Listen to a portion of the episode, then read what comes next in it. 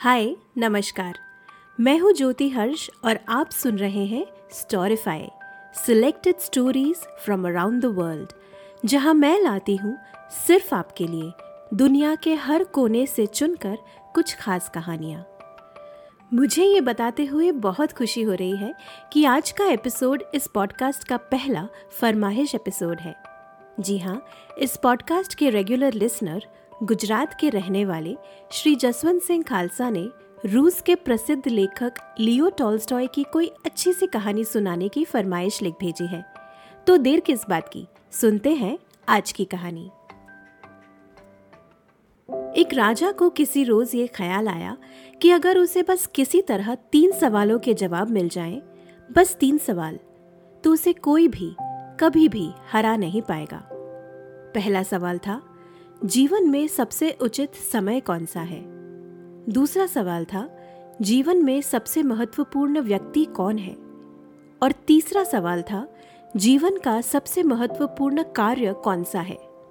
राजा ने अपने राज्य में ये ऐलान कर दिया कि जो कोई भी इन तीनों प्रश्नों के सही उत्तर देगा, उसे इनाम दिया जाएगा।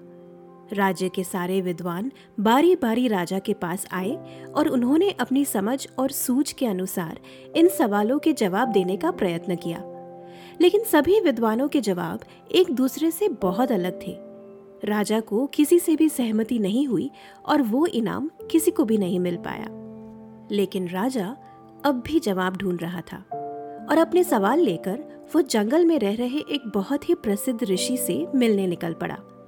ऋषि की कुटिया से थोड़ा पहले ही राजा अपने घोड़े से नीचे उतरा और पैदल अपने अंग रक्षकों के बिना ही ऋषि की कुटिया की तरफ़ चल दिया। कुटिया के पास पहुँचने पर राजा ने देखा कि ऋषि कुटिया के बाहर सिंचाई के लिए ज़मीन खोद रहा था। ऋषि ने जब राजा को देखा तो उनका वंदन किया और फिर से अपने काम में लग गया। राजा ऋषि की तरफ़ बढ़ा और कहा, ऋषिवर मैं आपसे मेरे तीन सवालों के जवाबों की उम्मीद लेकर आया हूँ।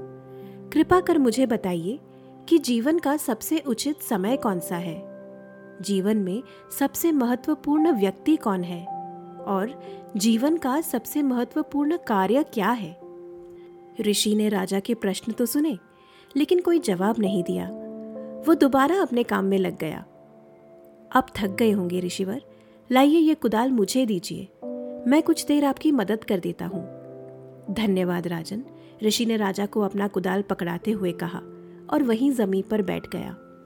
कुछ देर बाद राजा ने फिर उस ऋषि के सामने अपने सवाल दोहराए। ऋषि ने अब भी कोई उत्तर नहीं दिया, बल्कि राजा से कुदाल वापस मांगते हुए कहा, लाइए मुझे दीजिए, आप थोड़ा विश्राम कर लीजिए। लेकिन राजा ने कुदाल देने से इनकार कर दिया और फिर से खुदाई करने लगा। ऐसे ही कुछ घंटे बीत गए। सुबह से शाम हो गई। अब राजा भी थक गया था। उसने कुदाल ज़मीन पर रखते हुए ऋषि की तरफ़ देखा। ऋषिवर, मैं आपसे अपने प्रश्नों के उत्तर लेने आया था। अगर आपके पास मेरे सवालों के जवाब नहीं हैं तो कृपा कर मुझे बता दीजिए।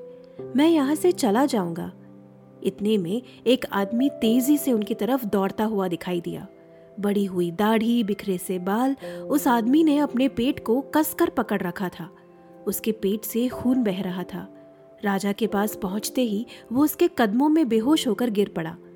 राजा उस आदमी की ऐसी हालत देखकर घबरा गया और ऋषि के कहने पर आदमी को अपने कंधे पर उठाकर कुटिया के अंदर ले गया। राजा ने फिर उस आदमी के जख्मों पर मरहम लगाया। राजा थोड़ी देर उस आदमी के पास बैठा रहा। और फिर वहीं थक कर सो गया। सुबह जब राजा की आँख खुली तो उसने देखा कि वो आदमी टकटकी लगाए राजा को बस देखे जा रहा था। मुझे क्षमा कर दीजिए राजन, उस आदमी ने राजा से कहा।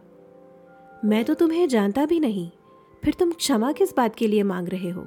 राजा ने आदमी से पूछा। आप मुझे नहीं जानते, लेकिन मैं आपको जानता हूँ। मैं आपका शत्रु हूँ और मैंने आपसे बदला लेने की कसम खाई थी।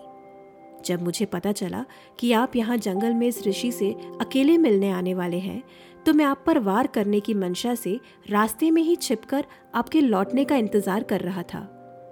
दिन ढल गया और जब आप नहीं लौटे तो मैं आपको ढूँढने के लिए बाहर निकला। लेकिन मुझे आपके रक्षकों ने पकड़ लिया और उन्होंने मुझे जख्मी कर दिया। अगर आपने मेरी जान नहीं बचाई होती तो आज मेरी मृत्यु निश्चित थी। एक मैं हूँ, जो आपको मारने के इरादे से यहाँ आया था, और एक आप हैं, जिन्होंने मेरी जान बचाई। अब मैं जीवन भर आपका सेवक बनकर रहना चाहता हूँ। मुझे क्षमा कर दीजिए राजन। राजा ये सुनकर बहुत खुश हुआ। कितनी सरलता से उसने अपने शत्रु से सुलह कर ली थी। उसने ना सिर्फ़ उस आदमी को माफ़ कर दिया, बल्कि उसकी देखरेख के लिए अपने राज्य से नौकर और चिकित्सक भेजने का भी वादा किया। फिर राजा ने उस आदमी से जाने की इजाज़त ली। कुटिया से बाहर निकलते ही राजा की आँखें उस ऋषि को ढूँढने लगी। वो एक आखिरी बार अपने सवालों के जवाब मांगना चाहता था। ऋषि कुटिया के बाहर बीच बो रहा था। महान ऋषिवर, मैं आपसे हाथ जोड़कर विनती करता हूँ। कृपा कर मुझे मेरे प्रश्नों के उत्तर दे दीजिए। अरे राजन, तुम्हें तुम्हारे सवालों के जवाब मिल तो गए? क्या तुमने ठीक से ध्यान नहीं दिया? राजा को कुछ समझ में नहीं आया। अब क्या कहना चाहते हैं ऋषिवर?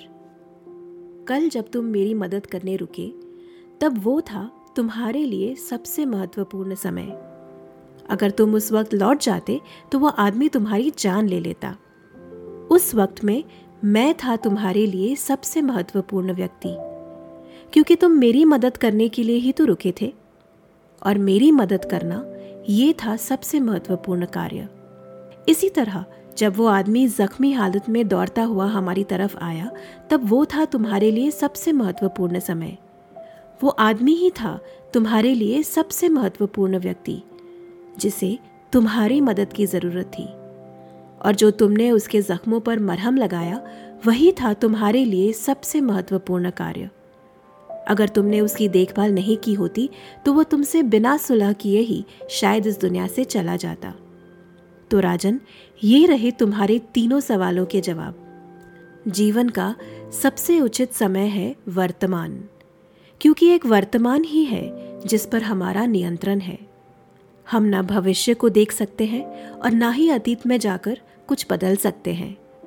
हमारी मुट्ठी में अगर कुछ है तो वो है बस ये पल, और वो भी धीरे धीरे हाथों से फिसलता जा रहा है। जीवन में सबसे महत्वपूर्ण वो व्यक्ति है जो इस पल में तुम्हारे साथ है।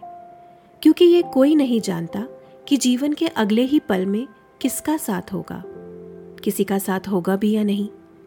और जो व्यक्ति हमारे साथ है, हमारे पास है, उनके साथ अच्छा बर्ताव करना यही इस जीवन का सबसे महत्वपूर्ण कार्य है।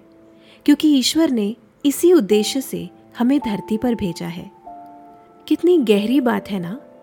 लेकिन उतनी ही सरल भी। हम समझ पाए तो जीवन आसान, और ना समझ पाए तो सब कुछ कठिन। चलिए आज खुद से एक वादा करते हैं कि कोशिश करेंगे वर्तमान में जीने की, इस पल में जीने की, हर पल में जो साथ है उनके साथ अच्छा बर्ताव करने की। खालसा जी बहुत बहुत धन्यवाद आपकी फरमाइश के लिए। उम्मीद करती हूँ कि आपको ये कहानी अच्छी लगी होगी। दोस्तों, अगर आपको भी ये कहानी अच्छी लगी तो आप इस एपिसोड के कमेंट सेक्शन में ज़रूर लिखिएगा। क्या आप भी अपनी फेवरेट स्टोरी इस पॉडकास्ट पर सुनना चाहते हैं तो मुझे ईमेल कर दीजिए।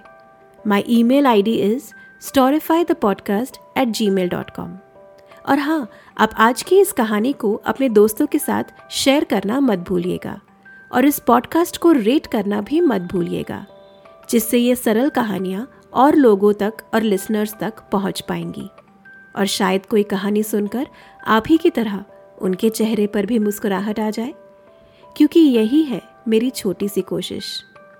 अब तक तो आप जान ही गए होंगे, फिर भी बताए देती हूँ, हम फिर मिलेंगे अगले हफ़्ते एक नई कहानी के साथ। Until then good night sweet dreams and may you be storified